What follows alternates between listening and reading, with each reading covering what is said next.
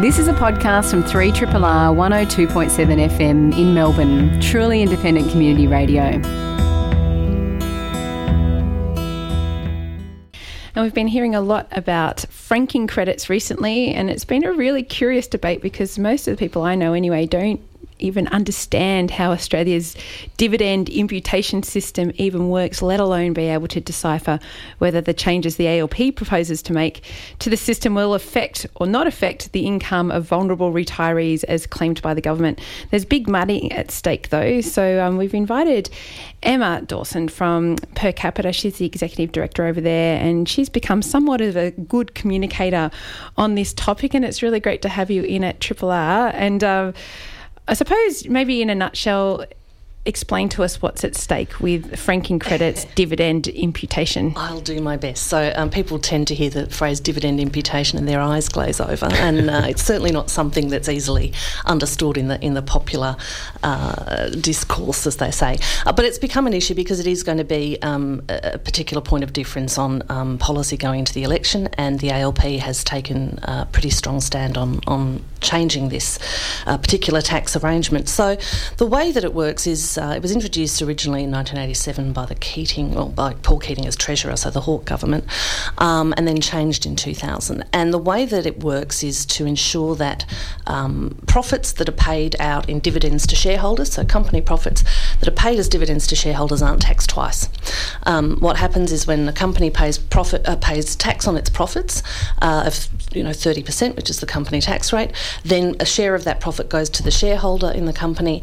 Uh, the shareholder gets a credit for the tax already paid, and they can use that under the original model um, to offset their own personal income tax. So if they pay a, a marginal tax rate of 45%, they get a 30% discount on that proportion of their income from that share. Um, Costello in 2000 changed it so that you could you could reduce your tax beyond zero. So if you didn't pay tax, uh, you no longer just got uh, a credit to reduce your own income tax, but if you paid no income tax, you actually got that money in cash from the ATO. Uh, now, the, the original principle is important. It's saying we don't want to tax that profit twice. It's been taxed once, so it shouldn't be taxed again. But what happens under the system now is uh, those the share of that profit that's going to shareholders who don't pay tax isn't actually being taxed at all because the, the um, ATO takes the tax from the company and then gives it back in cash to the shareholder if they are non taxpayers. So rather than that money going into general revenue to fund roads and hospitals and schools, it's going into the pocket of the shareholder. So it's five billion dollars apparently. It's five, it's five billion at dollars stake here, yeah, that, and that we pay currently to in cash refunds to people that don't pay tax. and tax. it's not the ATO annually. chasing it that no one's paid tax. No, no, no. It's by policy that that tax isn't being taken by the government. That it's been taken from the company, but then it's being given back in cash to people that, that have no taxable income. And as we know, most self-funded retirees who are living on um, income from superannuation don't pay tax because superannuation in the drawdown phase is tax-free. And uh, it's kind of been a difficult issue to, to get my head around, and I'm sure that's the case for, for a lot of people out there, partly perhaps because a lot of us have never heard of franking credits or dividend imputations because it doesn't affect us, because No. we may not be wealthy enough or we're not, we're not retired and thinking about self managed super funds right, right. at this point in time. But how many people do actually receive these refunds around Um, Australia? Well, a lot of people receive cre- uh, franking credits, Hmm. but those that are receiving them that, that, that come back in cash because they don't pay, ta- pay tax, the, the estimates it's around 900,000 retirees. Now, um, they are self funded retirees. The majority of Australians aren't self funded retirees. They will uh, rely on some combination of the age pension and their superannuation. We've got to remember the average super balance for people retiring today is it's in around you know fifty five thousand for a man and thirty thousand for a woman. So you're not living off the income from that. You're on you're on some kind of combination with the pension. Um, but if you've managed, and it will obviously increase over time as more of us retire that have had super for longer. But if you've managed to get together a decent balance of super and you can afford to live on it and you don't draw a pension at all, um, then you'll be affected by this if you've geared your investments towards Australian companies that pay high dividends. Uh, and a lot of retirees over the last 18 years while this policy's been in place have been encouraged by financial advisors to do just that, to, to um, put most of their money into big Australian companies that pay high dividends and try to live as much as they can off the income and not draw down as much of the capital that they've got in their super accounts. And so, where it starts to get confusing to me is that, uh, you know, on one hand, you go, fantastic, these people are self funded, mm-hmm. and, and our system through superannuation has tried to encourage people, as many people as possible to live off super and not necessarily draw a pension. Yep. And But my reading of things is that some of the self funded retirees that are getting the, uh, the franking credits and going into negative taxation are actually getting more from the government than than people on the pension, so that you know yeah. people on the pension get about twenty two thousand dollars a year. That's right. Some people are getting higher than that, so mm. it's actually not saving on the pension. No, so so a lot of people in this situation are getting you know cash checks checks from the ATO that exceed the value of the age pension um, in return for their franking credits. Now, not everybody. You know, there's a there's a good chunk of people at the margins of this policy that are getting between five and ten thousand a year, and that's a significant portion of their income, and they're the ones that are uh, that are the most affected by this. But the, the you know the majority of people um, that are going to lose their their refund in this or their cash payment, as I would prefer to call it, um, are quite wealthy compared to the rest of society. Certainly compared to age pensioners to, to you know people living on any other kind of government benefit, and that is money coming from other taxpayers. The, the argument often put forward is, well, no, it's not. It's money coming from the company that I own a share in, but the company tax should actually be going to general revenue to fund things, and if it's not, then it's foregone revenue that the rest of us have to make up for. Uh, something that, that I've been kind of grappling with is is who exactly would be receiving these credits based on the marginal tax rate they're in, because the very wealthy ideally should be paying a higher rate of tax, but those who do receive franking credits are those who are paying less than a 30% tax rate, which is less than co- the company tax rate. Yeah. So, how then are sort of mega wealthy people receiving credits? Um, well, they they gear their investments so that they have a zero marginal tax rate, essentially. So, um, you can draw. You've, you know, you've got to recall that um, another change that Peter Costello made was to make all income from superannuation tax free in the drawdown phase, which means that, and there's been recently a cap imposed on that. Um, but the cap is 1.6 million for an individual, 3.2 million for a couple. Uh, if you've got 3.2 million dollars as a couple sitting in a self-managed super fund, and that's you know the upper limit beyond which you do start paying some tax at 15%, um, you've got to think a 5% return on that is well over $150,000 a year that you're living on tax-free. Mm. But it's not considered a taxable income mm. because you're not paying tax on it. So to say, well, I've, I've got a taxable income of zero, you know, but you, are getting 150 grand or 100 grand or even 60 grand, which is more, much more average for the people we're talking about, uh, tax free, that's equivalent to a pretty high income as for a, for a pay as you go worker. Um, these people have usually owned their own home as well. You've got to bear in mind that as a couple um, who's retired is allowed to have assets up to $848,000 on top of the family home before they lose their part pension. And pensioners or part pensioners are exempt from this. So we're not we're not necessarily talking about people that are living high on the hog. A lot of people that are affected by this will be living on, you know, a fairly average income, but they're certainly not poor and they're certainly comfortable, they could rearrange their tax um, system so that the franking credits is offset by changing their investment mix. Or, and this is the critical thing, they could draw down more of their capital. Now, superannuation is not intended to be hoarded as a capital sum to pass on to your kids. It's meant to fund your life in retirement. The Murray Financial Inquiry um, found that that's the purpose of super. There's a piece of legislation sitting in the Senate that says that the government should declare that's the purpose of super. But what we're hearing from a lot of people complaining at the inquiry about this is, I'll have nothing left to hand down to my kids the rest of us shouldn't be subsidising your estate planning so that you can hand down a big lump sum on top of the family home to your kids when there are a lot of young people today that can't even get into the housing market and they're paying tax on their earnings. It's hmm. just not fair.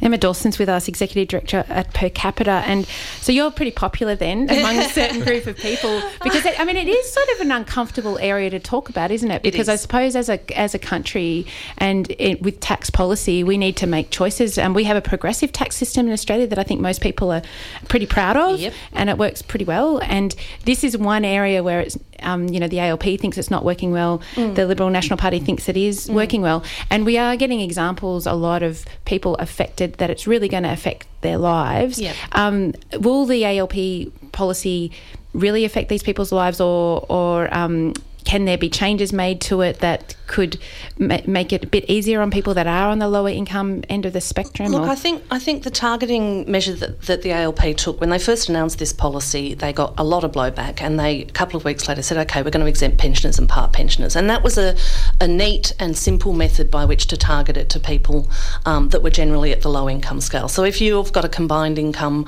from a part pension and your super balance of about fifty thousand dollars a year, and you were set to lose ten percent of that, that was a problem, you know, for people. So they've exempted part pensioners, and as I said, as a couple, you can have almost nine hundred thousand or eight hundred fifty thousand in in your super balance before you lose your part pension. So I think that was a good targeting measure. I think to target it further, you start to you start to destroy the principle of this, which is to say, actually, this is this is money that's ends up not being taxed at all from company profits, and th- there should be tax paid either at the company rate or at the marginal rate on all profits. Otherwise, we lose the benefit of our tax and transfer system, which is incredibly well targeted. You know, and the point you make is a really good one. Um, it's about making choices, and all tax reform. If you were to say, well, this is going to affect this group negatively, and I've planned my my finances around this for 18 years, so you can't change it. That's an argument for never doing tax reform at all.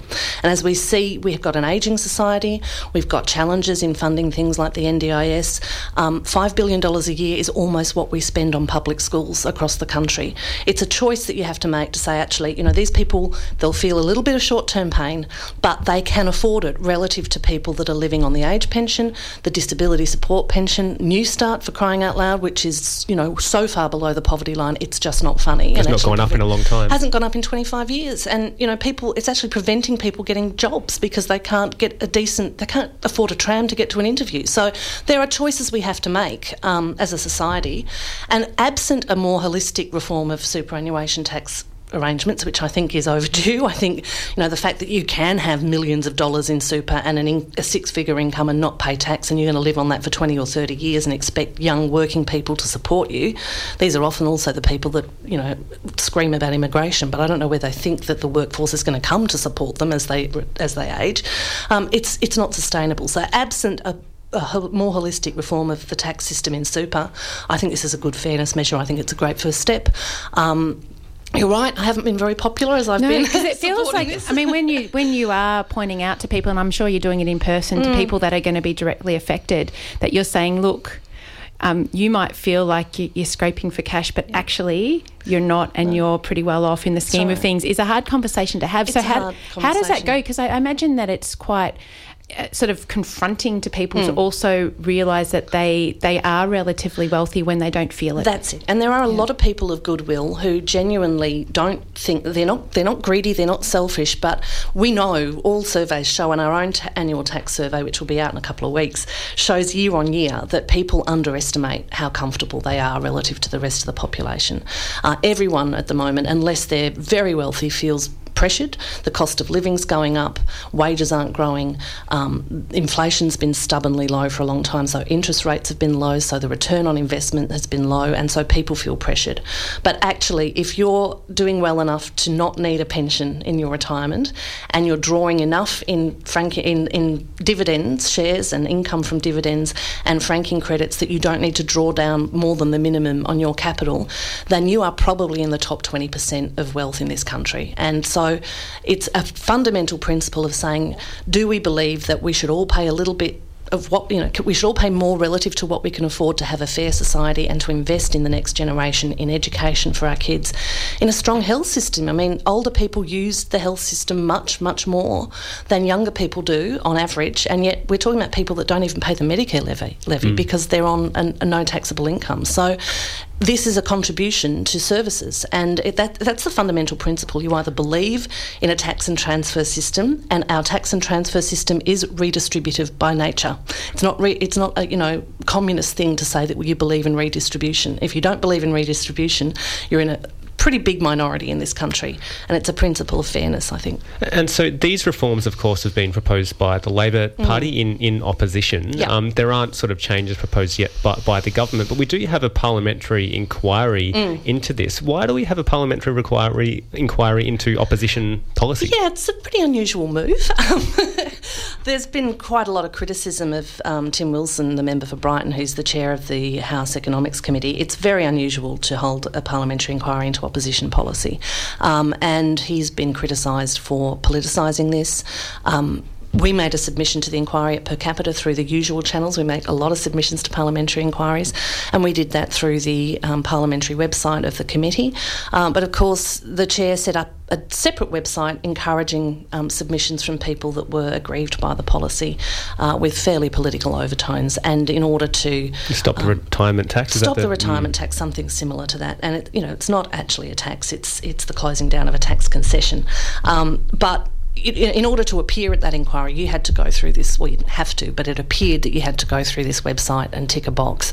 Um, there was no invitation from the parliamentary committee itself through the usual channels to organisations to come and make presentations, which is what we usually find happens when we make a submission. So it's been quite a twisted system, um, and I, th- you know, my personal view, and it's not one that's. Um, uh, uncommon is that it is it is the politicisation of a parliamentary committee process, and that's really really unfortunate. And I don't think you know is something we want to see happen again. And I mean, as someone who understands what's going on, Emma, I, I suppose you know I'm concerned and also quite under, understanding when younger people hear of this policy it's kind of like oh well they've got a house they've got all this and yeah. and we're struggling to even get to first yeah, base here right. and I don't like that intergenerational no stuff that happens. No. Um, and I don't think anybody does, but it's totally understandable. Yeah. And I suppose, you know, are you thinking it's going to sway votes um, at the next election in, in May, or do you think it's, you know, some um, electorates will be affected more than others? Look, I, we haven't looked at that. We tend to look at the policy and whether or not it's a measure of, I mean, our, our think tank's very focused on addressing inequality, so we look at it in those measures. But I'm sure the Labor Party's done its homework about who it'll affect and where the votes might be. Um, and and that's for them to consider. Um, I think the policy stands on its merits, but you're right in that it, generationally it is unfair. There was a, a, piece in the Saturday paper a couple of weeks ago that quoted one of the um, self-funded retirees that turned up at the inquiry and said, "Look, you know, if this happens, we're going to have to let go of our gardener and our cleaner." And the reaction to that on social media was just wild. People are like, "Man, he's not just got a gardener; he's got a garden. Like I can't even afford a, an apartment with a balcony, and you know, why should we be funding this guy's gardener?" Um, and there is some, you know, unreality out there about just what well off means. But in terms of intergenerational inequality, the key thing for me is this um, can actually lead to it, the exacerbation of that inequality over time. So if people are able to hoard large capital balances in their super um, and die with that, that, that capital intact and pass that on to their kids, while we've got a whole heap and the majority of other young people in Australia are not going to inherit anything. If they're lucky, they might get the family home, but you know there's a whole heap of people that won't even get that. Then we're going to over time see a much more unequal society where you can only really get ahead if your parents leave you a lot of money, and that's not mm. the Australia that most of us really feel should be. You know what we live in. It's it's not what we've always been as a country. And, and so these reforms are, are, one element of our, our tax system mm. that, that could potentially lead to, to greater equality. But you've talked about the need for broader reform into super. Yeah. Do you think we'll start kind of having that conversation either in the lead up to the election or, or afterwards? Is, are things going to move there? I think maybe afterwards. I think probably um, Labor's got enough on its plate with this and the negative gearing and capital gains tax reforms. That there's some pretty bold policy moves. I mean, they shouldn't be, but in context of the last couple of decades of, of discussion around tax in this country, to make these changes where there are clear losers. Um, from opposition is a pretty bold move. So, but I do hope that we see it happen. It's it's inevitable if we're going to be responsible. I mean, tax is the price you pay for living in a civilised society, as the saying goes. Um, if we're going to have uh, have in place measures that ensure that we can fund the services that we all rely on, then the tax base has to be defended and and in some cases increased. Um, this idea that all taxation is bad and government is bad and we should shrink government as much as possible is such a kind of US Tea Party idea and it's it's infiltrated our politics over a long time. I think it's encouraging to see Labor standing up on these things, and I really hope they do hold their nerve on this. Chris Bowen's given every indication that he will, um, and Shorten has as well. And I think um, if they can do that and they can win an election with these policies in place, then that bodes well for further tax reform in the future. Let's see what happens. And um, thank you so much. It's always really great to have you in at Triple R. It's great to be here. Thanks. Um, Emma Dawson, Executive Director at Per Capita, and you can head to their website if you're interested and want to read some more of their submissions or to get in touch with Emma. And a judge in New South Wales rejected an open cut coal mine proposal for the mid north coast because it was in the wrong place at the wrong time, meaning that, among other things, the emissions from burning the coal would count towards climate change with adverse impacts on the environment and the community. And the case against the Rocky Hill open cut coal mine near the town of Gloucester was heard in the New South Wales Land and Environment Court and was brought by the Environment Descend- uh, Environmental Defenders Office on behalf of its client, Grand- Groundswell Gloucester. Uh, David Morris is CEO with the EDO and solicitor there as well, and he joins us. And um, a really interesting uh, decision, uh, David. Uh, was it something that you were expecting when you went in to, to take this case to the Land and Environment Court? Yeah, so there's a, there's a few important things to note, which was the first, and the first of that those is that this was actually a refusal of the government first and foremost. So the government of New South Wales said that this mine shouldn't be approved because of its impact on uh, the scenic valley of Gloucester. Uh, and also its its um, its inconsistency with the planning controls. But we actually sought to join this case to argue two additional grounds that justified refusal, or we said justified refusal, which were this mine's contributions to climate change and this mine's uh, social impacts that would have on the community of Gloucester. Uh, it's, it's a landmark decision. It's, it's certainly one that may have far-reaching consequences. It's not a radical decision. It's, it really is, we say, uh, the logical conclusion that you arrive at when you apply climate science uh, to the legal framework in New South Wales. And what I think is particularly interesting from reading Justice Preston's ruling is that this wasn't just about the, the direct impacts that the mine would have on the community and, and the area surrounding where the mine would be in Gloucester, but this was rather about its, its impact on global climate emissions. Is there a precedent for that? No, no, there's not. This is this is a first, and one of the things that's so, I guess, uh, that makes this case a landmark is that the judge looked at the standard arguments raised by uh, coal mining proponents, and there's sort of four of them broadly, and he rejected each and every one. But the, the one you raised, Dylan, is an important one, which is that each individual project only contributes a small fraction of the totality of global emissions. But the judge says that really this global problem is going to need to be addressed by multiple local actions. And that means at the project level where projects that are going to contribute to emissions are approved or not approved. And had you brought uh, the the argument that of a coal mine's contribution to climate change before a court before, David? It, it's certainly been. This was a novel way of raising it. So uh, we, we've certainly argued that scope 3 emissions, so emissions that occur where the product is burned or outside of the direct emissions of a project are burned. We've certainly raised that before as something that needs to be considered as part of decision uh, as, as part of a decision making on a project. The, the, the difference in this case, in, in part, is the unique type of review that it was. So it gave the opportunity for the judge to uh, stand in the shoes of the of the initial decision maker and make what he thought on the evidence was the was the best decision, a good or bad decision. Most of the time, courts are sitting in judgment on a previous decision maker's um, decision and looking at whether or not they could have lawfully reached that conclusion. So this was a little bit broader than that, and it allowed us to put forward evidence, particularly the client testimony of, of Professor Will Steffen. Um, and and that allowed the judge to fully consider those arguments. So it's, it's a that in and of itself is enormous because the mining company and the government chose not to refute any of the climate science. They could have, uh, presumably, given how significant this judgment is and how significant this case is. If there was an, op- an opposing view, they would have put it. So I, I think you can accept that the climate, sci- climate science is, is not disputed by the government or by the mining companies. What, what was disputed by them is how you approach it. So they put on economists rather than scientists. And uh, I want to ask you a little bit about Justice Preston himself. So he's Chief Justice of the Land and Environment Court and, and previously has sat as a judge on the New South Wales Supreme Court of Appeal. So it seems like a, a very senior judge. Does that mean, um, I guess, in your view, that this ruling would be particularly influential or, or does that not matter so much? Look, he's an eminent jurist and a, and a world recognised expert in this field and in the field of planning and environmental law. He's sat on the court for a long period of time. And I think the fact that this is a judgment of a superior court of record, it's the equivalent of a, of a Supreme Court, um, carries far more weight than, say, if it was a decision of a tribunal, or something like, like that.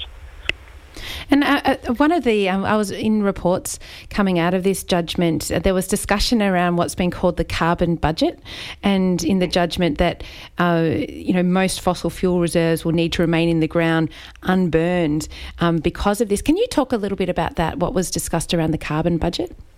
So, so Will Steffen uh, was our client's expert in this case, and, and essentially he says the Paris Agreement has a hard target of, of limiting uh, global mean temperature rise to 2 degrees Celsius above pre industrial levels uh, with an aspirational goal of 1.5 degrees. So he says if you start from that point, you want to stay below those temp- temperatures, there is a finite amount of CO2 emissions which can be discharged to the atmosphere in order to meet those things. So that's your budget.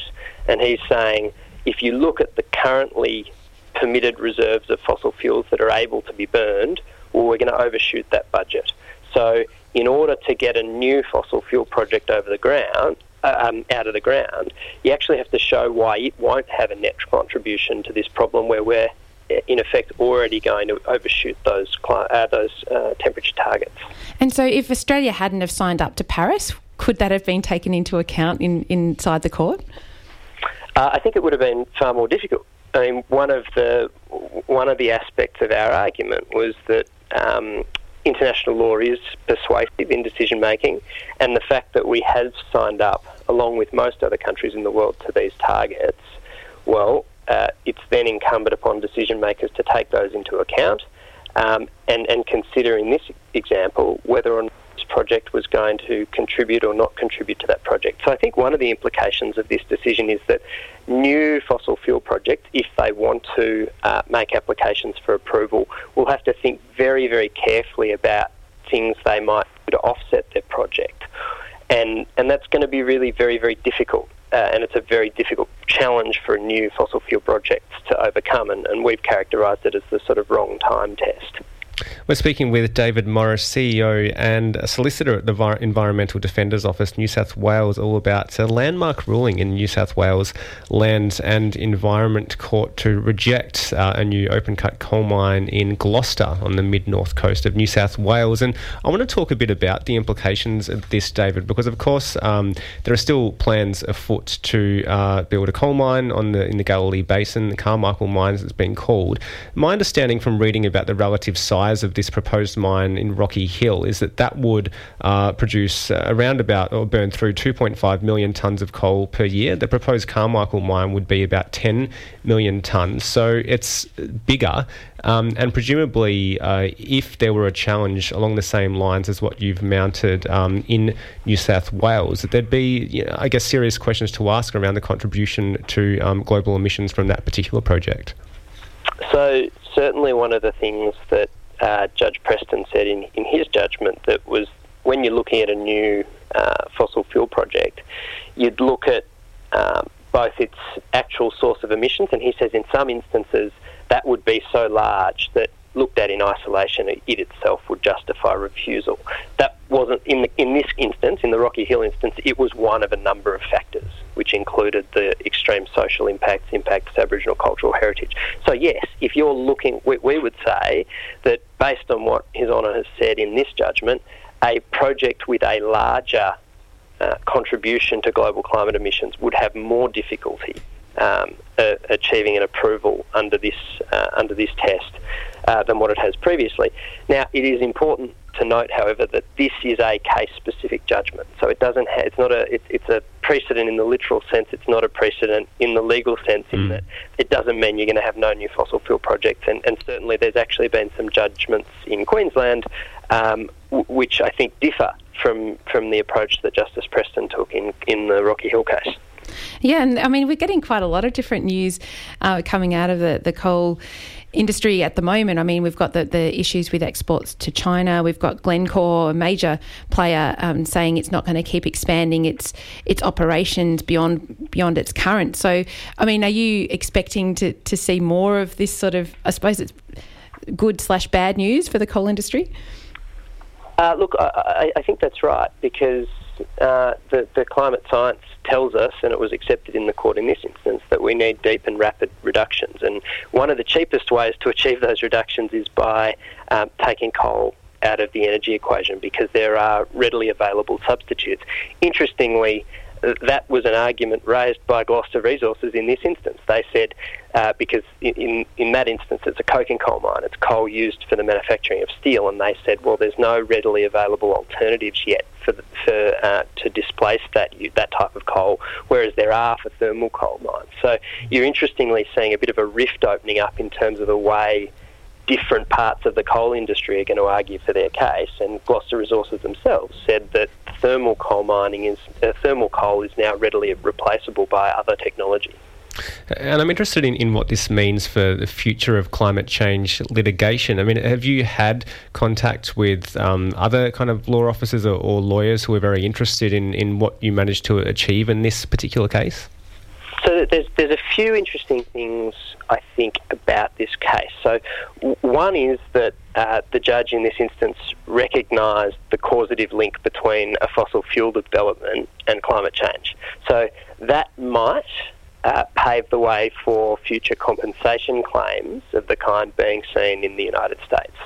But um, and I think the other reason that it's of significance is that uh, Justice Preston really overcomes a number of the of the arguments that have been raised previously to, to get rid of or dispose of climate litigation. For example, um, the market substitution argument, i.e., if we don't do it, someone else will.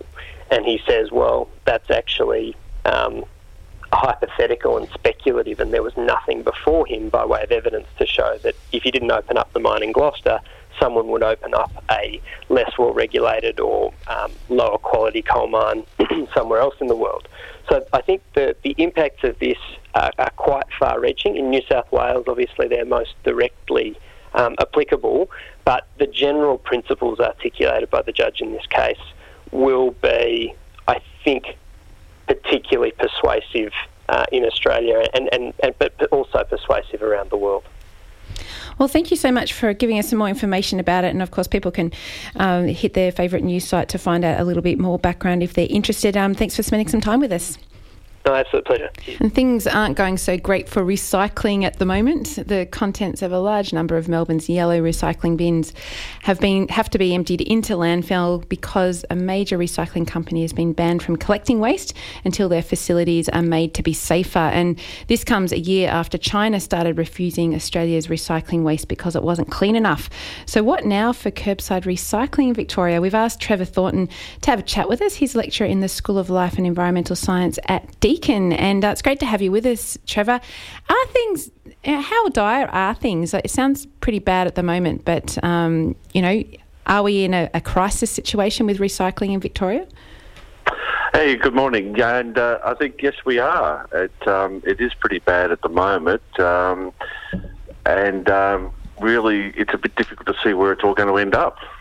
And so we heard last year that China had imposed a ban to stop receiving Australian uh, recycling. What impact has that had on the sector more broadly? I mean, was this a problem that you saw coming, or did that kind of um, take Australia by surprise? No, we uh, a lot of people saw it coming. We knew that that was going to happen. China had sort of, I guess, forewarned us uh, prior to implementing the ban, and the major issue was the uh, high level of contaminants in the recycling that they were purchasing. It's like going and buying, you know, a, a, a drink or a bit of food, and there's a whole lot of other stuff in it. You know, you, you, you're warned that you're not going to buy it again, and um, so we knew it was coming. Uh, but a lot of people sort of had their head in the sand and um, didn't put in strategies in place.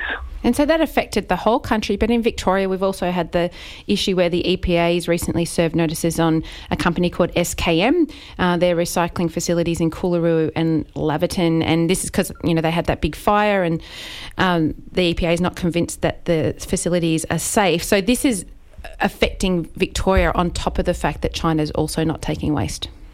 Yes. Well, I guess it's a bit of a flow-on effect because a lot of the material that SKM was processing was heading off to China, and so now obviously they can't sell it there. One of the problems is, well, not really a problem, is in Victoria and Australia, we are great at recycling. We put a lot of material into our curbside bins, it gets collected and taken away. Where the problem really lies is that Australian businesses aren't buying the recycled material to use as their raw materials. They're, they're preferring to buy uh, you know virgin new materials, and we've got to sort of close that loop uh, to make sure that recycling is uh, viable. And so we're seeing um, again in, in the wake of the, the bans imposed by the EPA that different levels of government are kind of blaming the other in terms of what should be done with recycling and and who holds ultimate responsibility for this. I mean, um, obviously the the uh, this hits local councils initially, but is it kind of their role to clean up this mess, or is it more more state or, or federal government? Well, in, in, in the the main local government's responsible you know, for collecting the, the, the, waste and recyclables from your household. Uh, state governments are responsible for legislation, and, and, Commonwealth governments don't really actually have a lot to do with waste management. But this is a time where everybody's got to get together. We've got to have the state, federal, local, but we've also got to have other stakeholders such as business groups, uh, the waste and recycling companies have all got to sit around the table and say, hey, how are we going to solve this problem? To date, that really hasn't happened. And so there's a whole lot of ideas that I've read about anyway, I've heard about over the years. One was the um, container deposit uh, legislation that uh, already exists in some states. I wonder if that could work. I mean, other people are saying manufacturer responsibility. They shouldn't be making products that have a whole lot of packaging. I mean, are there solutions out there that might actually work? Yeah, and, and this is the thing. When we look at some of the, uh, I guess, the uh, things that have been implemented overseas, there's a lot of solutions there that have been trialled. Some haven't worked, but many of them have. And so all we've got to do is uh, have, have all the governments and the stakeholders sit there, do a bit of a Google search and find out what's happened, and then uh, look at uh, how they can implement it here in Australia. But again, it's about getting uh, we've all got to take responsibility. It's about us not putting contaminants in the recycling bins.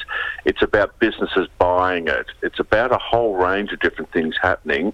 It's about the governments putting in the uh, strategies to incentivise uh, businesses to, to use recycled materials. So it's not just a one-stop sort of issue or, or, solution. It's a multiple thing, and it's going to involve a whole lot of different people. And what sorts of measures could be taken, I, I guess, by governments to encourage a, a recycling industry? Because I think it might have shocked a lot of people that we were kind of sending the bulk of it over to China. Are there measures that can be taken to kickstart that sort of process so we don't need to be shipping it all around the world? Yeah, absolutely. And I think you alluded to before, we've got to sort of look at um, avoidance. In waste management, avoidance is the preferred option. So things such as uh, the over packaging of goods, all of those have got to be looked at and try and reduce the, uh, the actual amount that's being generated. But having said that, we will still generate materials. So we've got to say, okay, if a business buys, uh, uh, say, plastic uh, that's been recycled to use as their raw material, is there a tax break or is there some sort of incentive or conversely, if it's available to them and they choose not to, is there some sort of levy that, that can be placed on them? And then that's going to make their product more expensive, and then the consumer is going to obviously choose the cheaper option if it's the same quality, and that'll put pressure on the uh, the manufacturers to start using uh, recycled materials.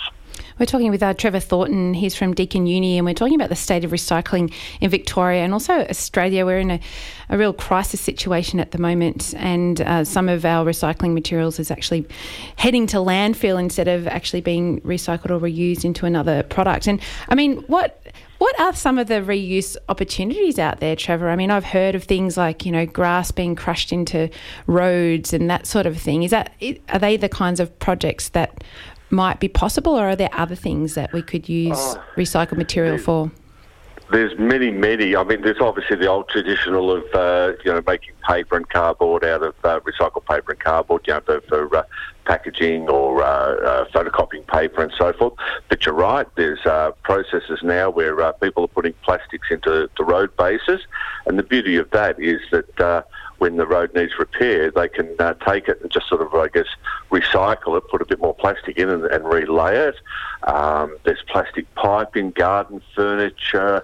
Um, really, if you make an item, you could probably, uh, a large percentage of that could also be made out of recycled material. So if you have a look around, everything that you've got could possibly be made out of recycled material. And you alluded to um, earlier, Trevor, the fact that Australians are broadly quite good at recycling. It's taken quite a while to get to that point and, and change that behaviour so that people are inclined to put recyclable materials into yellow bins and that sort of thing. But I wonder when people hear this this news of um, you know China imposing bans, the EPA preventing recycling plants from from receiving materials, whether that potentially might erode some of that learned behaviour, where people don't have faith that what they put in their yellow bins will actually be recycled. Yeah, that's an extremely good point, and that's that's probably one of the worries at the moment. Is that uh, I mean I've read some things in the in the media, or heard things of people saying, "Well, I'm not going to bother anymore. It's not going to go." You know, you talk to people, uh, you know, friends, etc. They say, "Oh, it's not worth it." We've got to continue to recycle. It may be going to landfill at the moment, which is not an ideal situation. But if we if people stop recycling, it's going to be really difficult to get them to start again. So, you know, my message would be to certainly keep recycling. Make sure you don't put contaminants in the recycling bin, uh, and, and and continue as is. And you know, I've got my fingers crossed, and a lot of people have that the situation will be resolved in the future. And I mean, how far into the future, though, Trevor? I mean, we don't have the most I don't know, functional levels of government at the moment. We've got two elections coming up in the next three months. Uh, you know, is it something that we're going to wait and see until the end of this year, or do you think it might be something that gets convened a little earlier than that?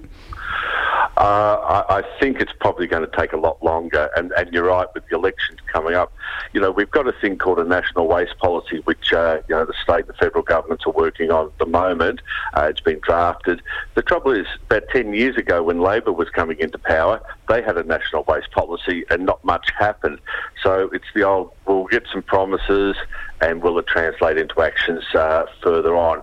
Uh, this is where people have actually got to start doing things. But yeah, I think it's probably going to take a lot longer than we uh, anticipate. Yeah, and I suppose, you know, going, I mentioned earlier that a lot of people, certainly in Europe, uh, expect manufacturers to take responsibility for the packaging that they, you know, sell basically with their with their product. But also, we've seen quite a good success recently with major supermarkets banning single-use plastic bags. So I wonder if there's opportunities there for for us to not end up with waste in the first place. Yes, exactly. And, uh, you know, again, there's a lot of good stories overseas, and this is what we've got to do. We've got to publicise more. So, for example, if a company is making their uh, packaging out of recycled plastic, we've got to hear about it so the consumers can make a choice. But we've all got to take responsibility. We can't turn around and say, oh, it's just the manufacturers who have to change we as consumers have got to sort of pressure on, and that happened with the plastic bags.